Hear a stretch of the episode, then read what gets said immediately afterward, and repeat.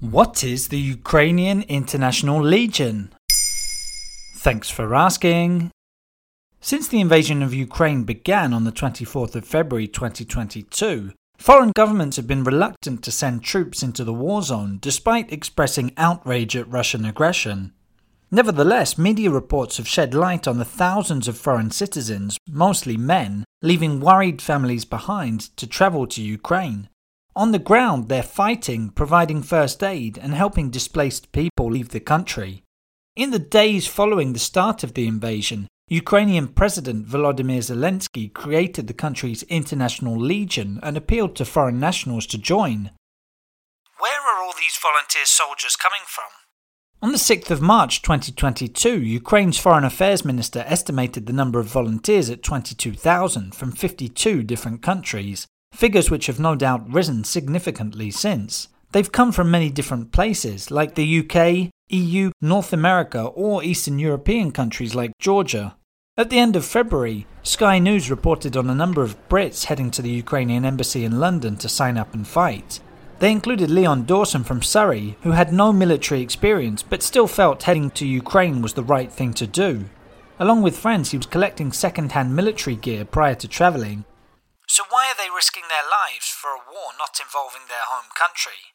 Many have said they couldn't idly sit back and watch while innocent Ukrainian people were being killed or forced to flee their homes, explaining why they see this as such a worthy cause.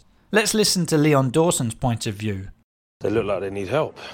We're young, strong, fit men, we can help, so why not? If I'm this scared and this apprehensive, and what, what are the people over there going through? Another common reason is linked to the idea that defending Ukraine is equivalent to defending European territory itself and Western ideals.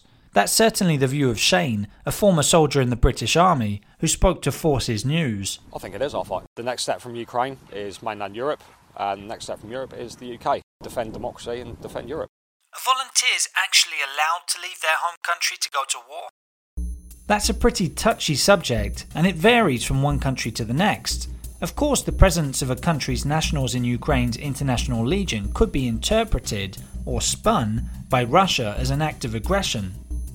Governments are wary of that risk and want to avoid the conflict escalating further.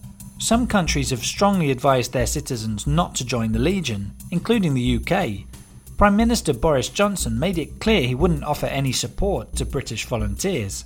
Australia has taken that one step further by warning its nationals could face punishment once they return home.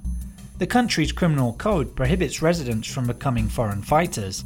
At the other end of the scale, Latvia actually brought in swift legislation changes in order to allow its citizens to join the Legion. Latvia is, of course, a member of NATO and the European Union, and shares borders with both Russia and Belarus. There you have it. Now you know what the Ukrainian International Legion is. In under three minutes, we answer your questions. What would you like to know about? Use the comments section to send us your questions.